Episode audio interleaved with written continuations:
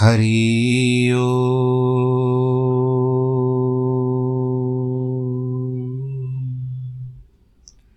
हरि ओ।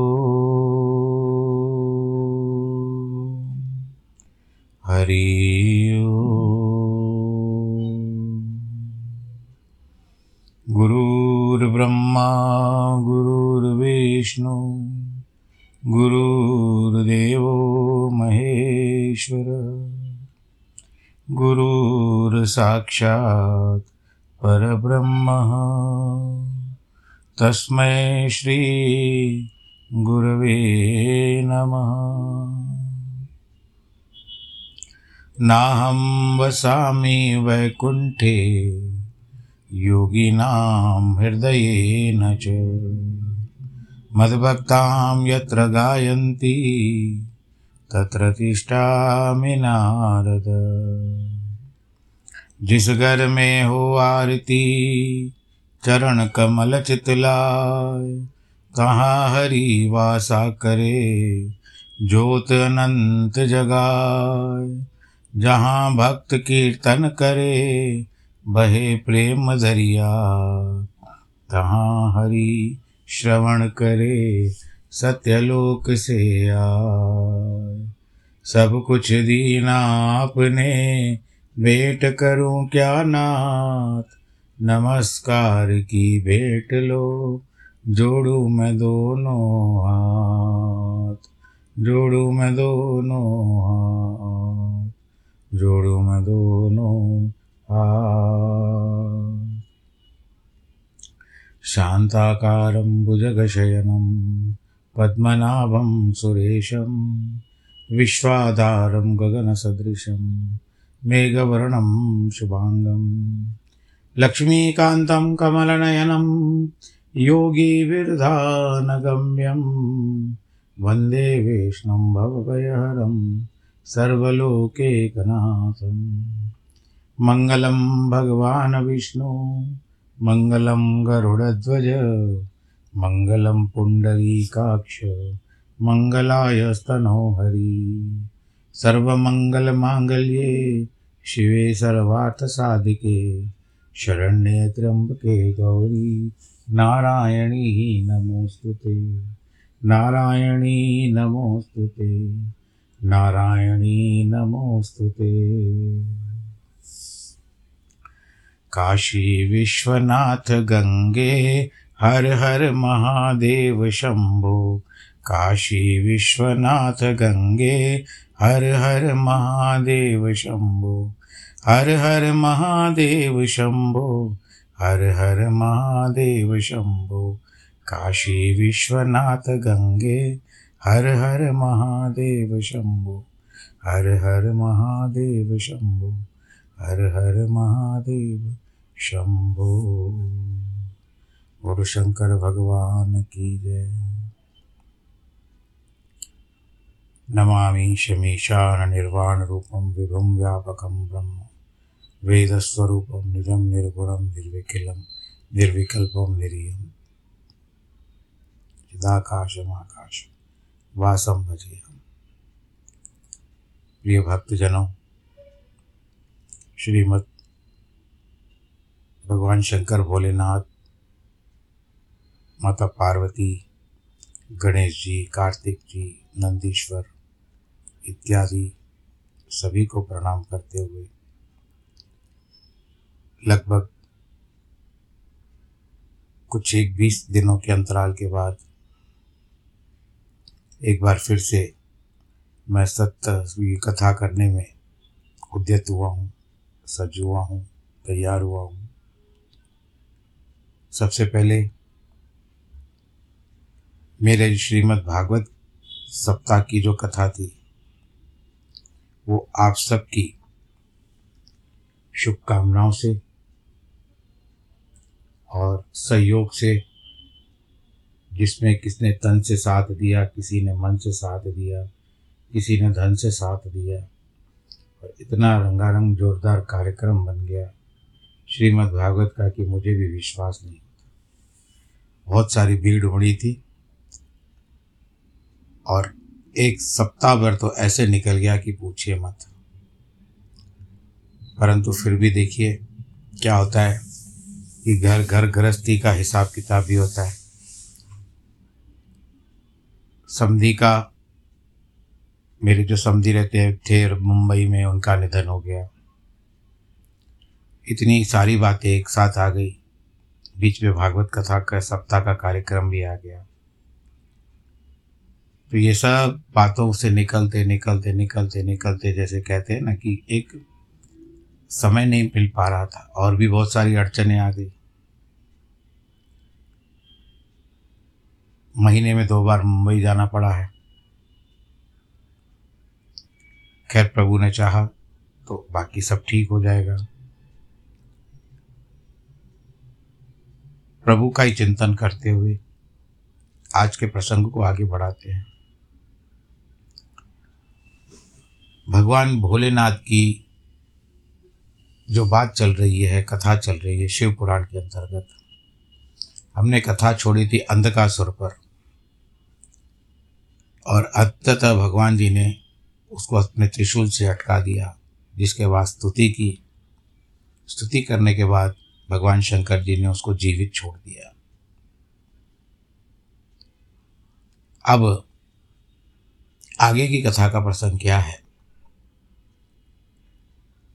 व्यास जी कहते हैं, महाबुद्धिमान सन्नत कुमार जी, जब वह महान, भयंकर एवं रोमांचकारी संग्राम चल रहा था, उस समय त्रिपुरारी शंकर ने दैत्य गुरु विद्वान शुक्राचार्य को निगल लिया था। यह घटना मैंने संक्षेप में सुनी थी, व्यास जी कह रहे हैं। आप उसे विस्तार पूर्वक वर्णन कीजिए। पिनाकधारी शिव के उधार, उधर में जाकर उन महायोगी शुक्राचार्य ने क्या किया था? शंभु की जठराग्नि ने उन्हें जलाया क्यों नहीं? भृगुनंदन, यानी शुक्र जी के पिता का नाम है भृगु। बुद्धिमान शुक्र भी तो कल्पांतकालीन अग्नि के समान उग्र तेजस्वी थे। वे शंभु के जठर जठर पंजर से कैसे निकले? उन्होंने कैसे और कितने काल तक आराधना की थी? उन्होंने जो मृत्यु का शमन करने वाली परा विद्या प्राप्त हुई थी जिस तरह से उनके पास संजीवनी विद्या है और वो दैत्यों को जीवित कर देते थे, संजीवनी मंत्र पढ़ करके। वह विद्या कौन सी है जिससे मृत्यु का निवारण हो जाता है? हे मुने, लीला विहारी देवादिदेव भगवान शंकर के त्रिशूल से छूटे हुए अंधक को घना दक्ष दक्षता की प्राप्ति कैसे हुई? मुझे शिव लीला अमृत श्रवण करने की विशेष लालसा है। अतः आप मुझ पर कृपा करके यह सारा वृत्तांत पूर्ण रूप से वर्णन कीजिए। ब्रह्मा जी कहते हैं, अमित तेजस्वी व्यास जी के इस वचन को सुनकर सनत कुमार शिव जी के चरण कमलों का स्मरण करने लगे। ओम नमः शिवाय। सनत कुमार जी कहते मुनिवर, भगवान शंकर जी के प्रमत गण, प्रमत यानी जो विशेष रूप से होते हैं पहले पहले जिनका दर्जा आता है, जब अत्यंत विजयी होने लगे तब अंधक घबराकर शुक्राचार्य की शरण में गया और उसने गिड़गिड़ाकर मृत संजीवनी विद्या के द्वारा मरे हुए असुरों को जीवित करने की प्रार्थना की। इस पर शुक्राचार्य ने शरणागत धर्म की रक्षा करते हुए उचित समझा, फिर तो युद्ध स्थल में गए, आदरपूर्वक विद्या के स्वामी शंकर का स्मरण करके एक एक दैत्य पर मृत संजीवनी विद्या का प्रयोग करने लगे। उस विद्या का प्रयोग होते ही वे सभी दैत्य दानव वीर एक साथ ही हथियार लिए हुए, उस प्रकार उठ खड़े हुए, मानो अभी सो करके उठ रहे हो। जैसे पूर्णतया अभ्यस्त किया हुआ वेद समर भूमि में बादल, श्रद्धापूर्वक ब्राह्मणों को यह वह धन, आपत्ति के समय तुरंत प्रकट हो जाता है, उसी प्रकार वे उठ खड़े हुए। शुक्राचार्य के संजीवनी प्रयोग से जब बड़े बड़े दानव, जीव, जीवत होकर के प्रमथों को बुरी तरह मारने लगे, तब प्रमथों ने जाकर प्रथमेश्वर शिव को यह समाचार सुनाया। शिव जी ने कहा, नंदी, तुम अभी तुरंत जाओ। दैत्यों के बीच से द्विजश्रेष्ठ शुक्राचार्य को उसी प्रकार उठा लाओ, जैसे बाज एक छोटे से पक्षी को उठा लेता है। दक्ष के यूँ कहते ही कहने पर नंदी सांड के समान बड़े ज़ोर से गरजे और तुरंत ही सेना को लांग उस स्थान पर जा पहुँचे। जहाँ भृगुवंश के दीपक शुक्राचार्य विराजमान थे। वहाँ समस्त दैत्यों के परा, पा, हाथों में पाश, खड़ग, वृक्ष, पत्थर पर्वत खंड लिए हुए उनकी रक्षा कर रहे थे। यह देखकर बलशाली नंदी ने उन दैत्यों को विक्षुब्ध करके शुक्राचार्य का अपहरण कर लिया। जैसे शरभ हाथी को उठा लेता है। महाबली नंदी द्वारा पकड़े जाने पर शुक्राचार्य के वस्त्र खिसक गए। उनके आभूषण गिरने लगे। बाल खुल गए। तब देव शत्रु दानव उन्हें छुड़ाने के लिए बड़ी घोर गर्जना करने लगे। नंदी के पीछे दौड़े। जैसे मेघ जल की वर्षा करते हैं, उसी प्रकार नंदीश्वर के ऊपर अपने वज्र, त्रिशूल, तलवार, फरसा, बरेंटी जो भी था, वो सब वृष्टि करने लगे बरसात की तरह। तब उस देवासुर संग्राम के विकराल रूप धारण करने पर गणाधिराज नंदी ने अपने मुख की आग से सैकड़ों शस्त्रों को शस्त्रों को भस्म कर दिया और उन भृगुनंदन को दबोच कर शत्रुदल को व्यथित करते हुए वो शिव के समीप पहुँच गए। कहते भगवान ये शुक्राचार्य उपस्थित है। तब भूतनाथ देवादिदेव शंकर ने पवित्र पुरुष द्वारा प्रदान किए हुए उन उपहार की भांति शुक्राचार्य को पकड़ लिया। बिना कुछ कहे उन्हें फल की तरह अप, अपने मुख में रख दिया उस समय समस्त असुर जो थे उच्च स्वर में हाहाकार करने लगे। जब गिरिजेश्वर शुक्राचार्य को निकल गए निकल गए, तब दैत्यों की विजय की आशा जाती रही। उस समय उनकी दशा सूंड रहित गजराज, जिस तरह किसी हाथी को सूंड नहीं होती है।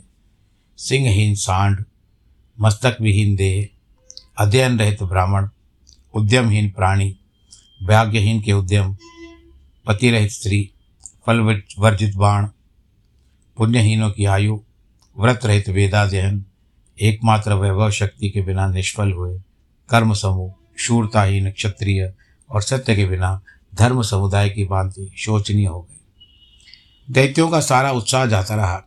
तब अंधक ने महान दुख प्रकट करते हुए अपने शिव वीरों को बहुत उत्साहित किया और कहा, चीरो, हे वीरो, जो रण, रणांगन में छोड़कर भाग जाते हैं उनकी ख्याति अपयश रूप, रूपी काली के काली माल से मलिन हो जाती है। उन्हें इस लोक में तथा परलोक में कहीं भी सुख नहीं मिलता।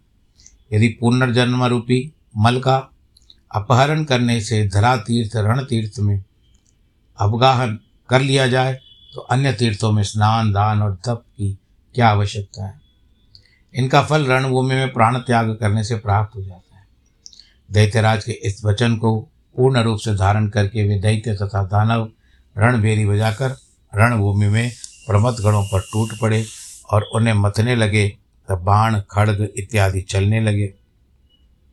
इसी बीच विनायक स्कंद नंदी सोमनंदी, वीर नैगमय और महाबली वैशाख आदि उग्रगणों ने त्रिशूल शक्ति से बाण समूह को चला चला करके अंधक को भी अंधा कर बना दिया।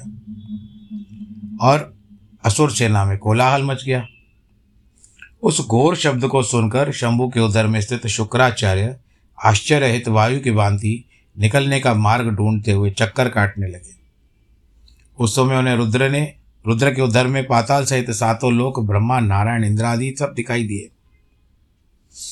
इस प्रकार वे सौ वर्ष तक शिव जी की कुक्षी में चारों ओर भ्रमण करते रहे, परंतु उन्हें किसी भी प्रकार से कोई छिद्र नहीं दिखाई पड़ा। जैसे दुष्ट की दृष्टि सदाचारी के छिद्र को नहीं देख पाती, तब भृगुनंदन ने शिवयोग का आश्रय लेकर के एक मंत्र का जप किया। उस मंत्र के प्रभाव से वह शंभु जठर पंजर से शुक्र रूप में लिंग मार्ग से बाहर निकले। तब उन्होंने शिव जी को प्रणाम किया। गौरी ने उन्हें पुत्र रूप स्वीकार कर लिया और विघ्न रहित बना लिया।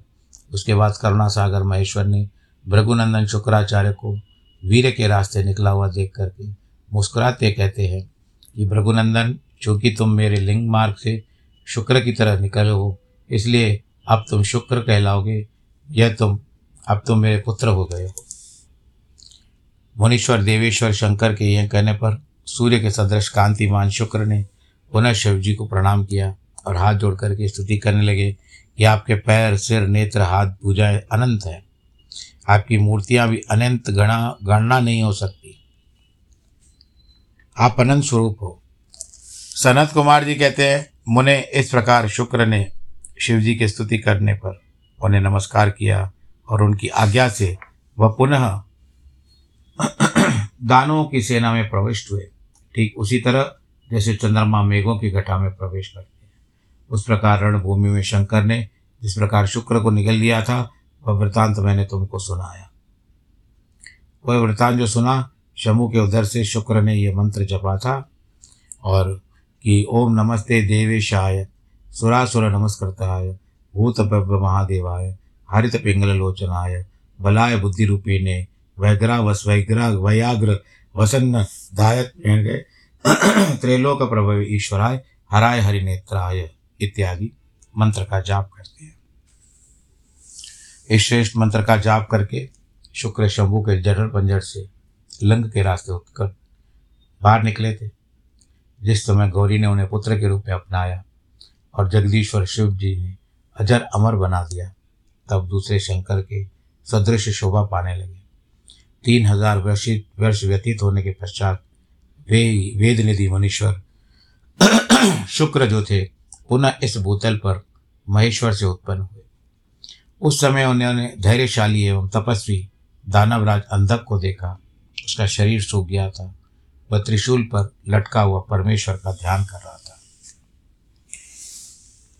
और भगवान शंकर जी की आराधना कर रहा था कि किस तरह से भगवान त्रिलोकी के नाथ हैं।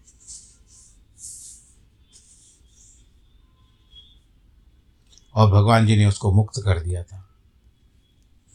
और कहा था, दैतेंद्र, इंद्रिय निग्रिय नियम शौर्य और धैर्य से मैं तेरे प्रसन्न हो गया हूँ। अतः सुव्रत, अब तू कोई वर मांग ले। दैत्यों के राजाधिराज तूने निरंतर मेरी आराधना की है। इससे मेरे तेरा सारा कलमश यानी कालापन दूर हो गया, धुल गया।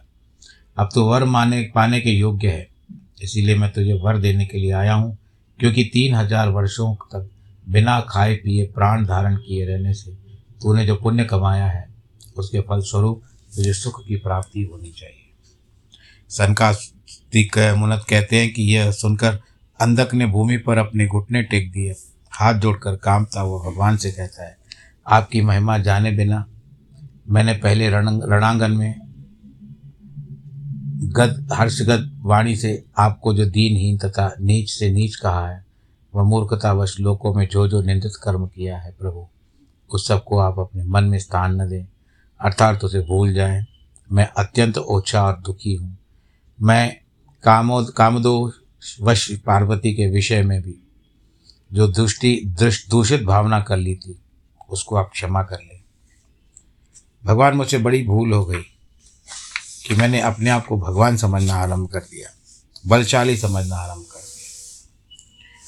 शरद कुमार जी कहते हैं, इस तरह से दैत्यराज माता पार्वती की ओर देखकर त्रिनयन शंकर राज का ध्यान करता हुआ मौन हो गया। तब रुद्र ने उसको कृपा दृष्टि से देखा उसकी दृष्टि पड़ते ही। वह पूर्व वृतांत तथा अद्भुत जन्म स्मरण होया। उस घटना का स्मरण होते ही उसका मनोरथ संपूर्ण हो गया। फिर तो माता पिता उमा महेश्वर को प्रणाम करके वो कृत्य कृत्य हो गया। उस समय पार्वती तथा बुद्धिमान शंकर ने उसका मस्तक सूंघ कर प्यार किया। अंधक ने प्रसन्न होकर चंद्रशेखर से अपना सारा मनोरथ प्राप्त कर लिया।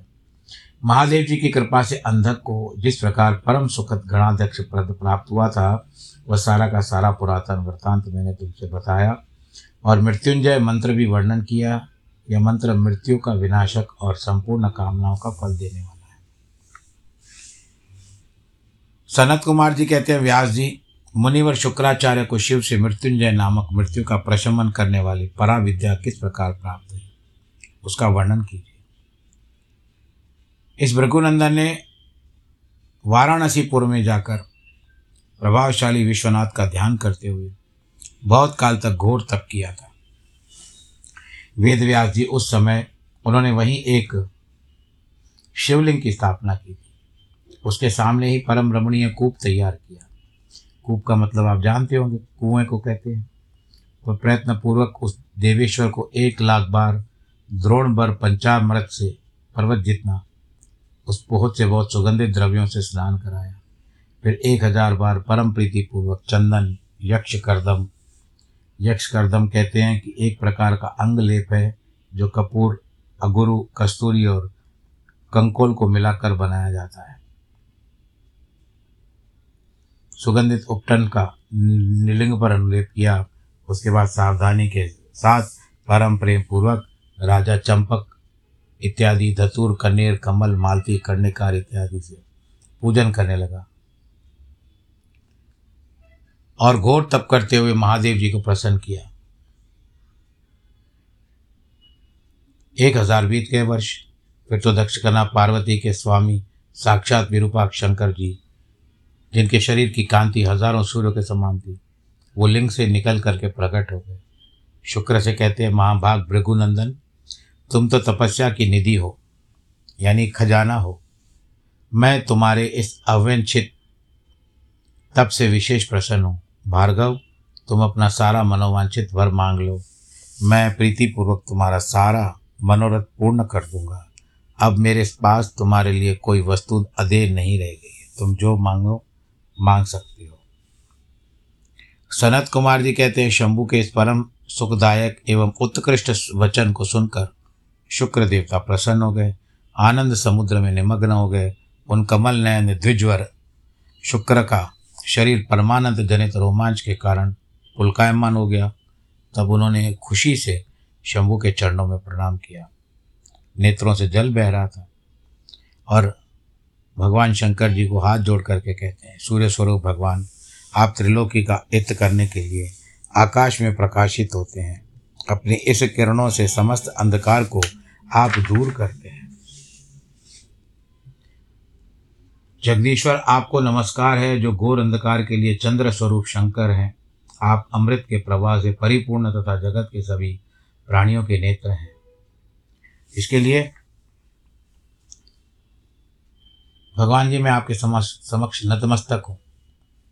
भृगुनंदन की स्तुति सुन करके भगवान शंकर जो देख रहे हैं कि वो सामने साष्टांग प्रणाम करते हुए है, अपनी मुद्रा में है तो भगवान भोलेनाथ ने स्तुति सुनी और उसको देखा, उसको दोनों हाथों से उठाया और कहते हैं कि तुम मेरे पावन भक्त हो, तुम्हारे इस उग्र तप से, च, उत्तम आचरण से, लिंग स्थापन जन्य पुण्य से, लिंग की आराधना करने से, चित्त का उपहार प्रदान करने से, पवित्र अटल भाव से अभिमुक्त महाक्षेत्र काशी में पावन आचरण करने से मैं तुम्हें पुत्र के रूप में देखता हूँ। अतः तुम्हारे लिए कुछ भी अधेय नहीं है। तुम अपने इस शरीर से मेरी उदर दरी में प्रवेश करोगे, मेरे श्रेष्ठ इंद्रिय मार्ग से निकलकर पुरुष रूप में जन्म ग्रहण करोगे। हेमाशुचे मेरे पास तो मृत संजीवनी नाम की निर्मल विद्या है, जिसका मैंने ही अपने महान तपोबल में निर्माण किया है। उस महामंत्र रूपा विद्या को आज मैं तुम्हें प्रदान करता हूँ। क्योंकि तुम पवित्र तप की निधि हो। तुमने उस विद्या को धारण करने की योग्यता वर्तमान है। तुम नियम पूर्वक जिस जिस जिस जिसके उद्देश्य विद्देश्य उद्देश्य से विश्वेश्वर की इस श्रेष्ठ विद्या का प्रयोग करोगे, वह निश्चय जीवित हो जाएगा। यह सर्वथा सत्य है। तुम आकाश में अत्यंत दीप्तमान तारा रूप से स्थित हो जाओगे। तुम्हारा तेज सूर्य और अग्नि के तेज को भी अतिक्रमण कर जाएगा। तुम ग्रहों में प्रधान माने जाओगे। जो स्त्री अथवा पुरुष तुम्हारे सम्मुख रहने पर यात्रा करेंगे, उसका सारे कार्य तुम्हारी दृष्टि में। पढ़ने से नष्ट हो जाएगा। सुव्रत, तुम्हारे उदय होने पर जगत में मनुष्यों के विवाह आदि समस्त धर्म कार्य सफल होंगे। सभी नम नंदा तिथि जो बोलते हैं, प्रतिपदा, षष्ठी और एकादशी तिथियाँ तुम्हारे संयोग से शुभ हो जाएँगी। तुम्हारे भक्त वीर संपन्न तथा बहुत से संतान देने वाले होंगे। तुम्हारे द्वारा स्थापित किया हुआ यह शिवलिंग शुक्रेश के नाम से विख्यात होगा।